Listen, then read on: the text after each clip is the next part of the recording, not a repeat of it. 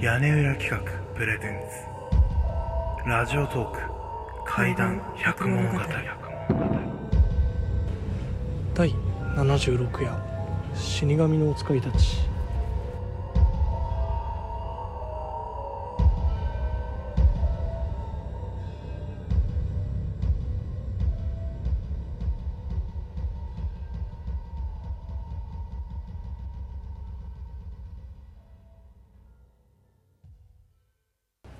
昔々の大昔一人の大入道がある時道幅の広い大通りをのそりのそり歩いていました。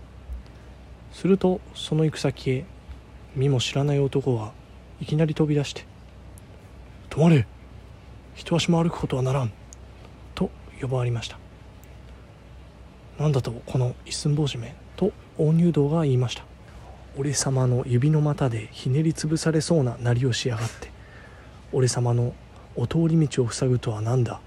そんな聞いたようなことを抜かしやがっててめえはどこの誰だ？おいらは死神だよ。と折り返して相手が答えました。おいらに手向かうやつは誰もない。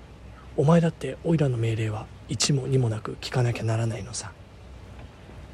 けれども大入道はそんなバカなやつはないと言って死神とつかみ合いを始めました。長いこと激しくもみ合っていましたがとうとう大入道の方が勝ちを占めて死神をげんこつで殴り倒したので死神は捨て石の脇へと伸びてしまいました。大入道はのそのそ行ってしまいましたが死神の方は恩任されてひっくり返ったなりぐんにゃりして起き上がる力もありません。おいらがこんなとこにいつまでも転がっていたらどうなるのだと死神が独り言を言っています。これからはもう世界中に死ぬ奴は一人もなくなる。世界中人間がぎゅうぎゅう詰めになって並んで立ち隙間もなくなってしまうぞ。そのうちに年の若い人間が一人やってきました。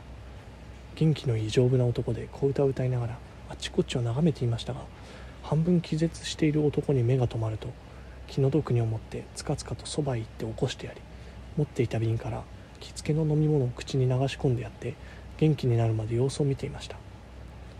お前おいらが何者だか知ってるのかい?」と知らない男が立ち上がりながら尋ねました「お前が骨を折ってやっと歩けるようにしてくれたのはどういうやつだってことをさ。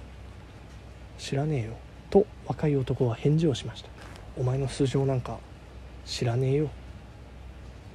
おいらは死神だよ」とその男は言いました「おいらは誰だって容赦しない。お前だからといって取り除けにするわけにはいかないのさ。だがねおいらはお前をありがたく思っているのだから。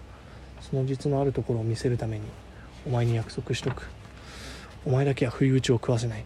おいらが迎えに行く前に使いを出すことにしよう。よし来た。お前の来る時が前から分かってそれまではお前にさらわれる気遣いなしにいられるのはとにかく儲けもんだよ。若い男はこんなことを言って先に行きましたが面白おかしく上機嫌でただぼやぼやと日を送っていました。けれども若さと健康は長続きするものではなくやがていろいろな病気や苦しみが起こって昼間はこの人を責めさいなみ夜はせっかくの安息を奪うことがありました。死ぬことはないぞと男は独り言を言いました。死神のやつ先に使いをよこすはずだからな。病気のこの忌々しい日が経ってしまえさえすりゃいいのだ。それで体の具合が良くなったと思うとまたすぐ自堕落な生活を始めました。するとある日のこと誰だか肩を叩くものがあります。振り返ってみると死神が後ろに立っていて「おいらについておいで。お前のこの世から別れる時が来たのだよ」と言いました「何だって?」と人間が返事をしました「お前約束が違うじゃねえか。お前自分でやってくる前に俺のところへ使いをよこすって約束しなかったか。使いなんか一人も来ないぞ。黙れ。としっぺ返しに死神が言いました。使いなら後から後からお前のところへやったではないか。熱がいかなかったか。熱はお前に襲いかかってお前をガタガタ揺すぶってお前を投げ倒したではないか。めまいがお前の頭をバカにしたことはないか。痛風がお前の節々をつねったことはないか。耳鳴りのしたことはないか。歯の痛みがお前のほっぺたをかじったことはないか。目の前が暗くなったことはないか。そんなことよりもなおいらの仲良しの弟の眠りが毎晩毎晩お前においらのことを思い出させなかったかね。夜になるとお前はまるでもう死んだようになって寝ていたではないか。人間は何とも返事ができずこれを自分の運命と諦めて死神のお供をして行ってしまいました。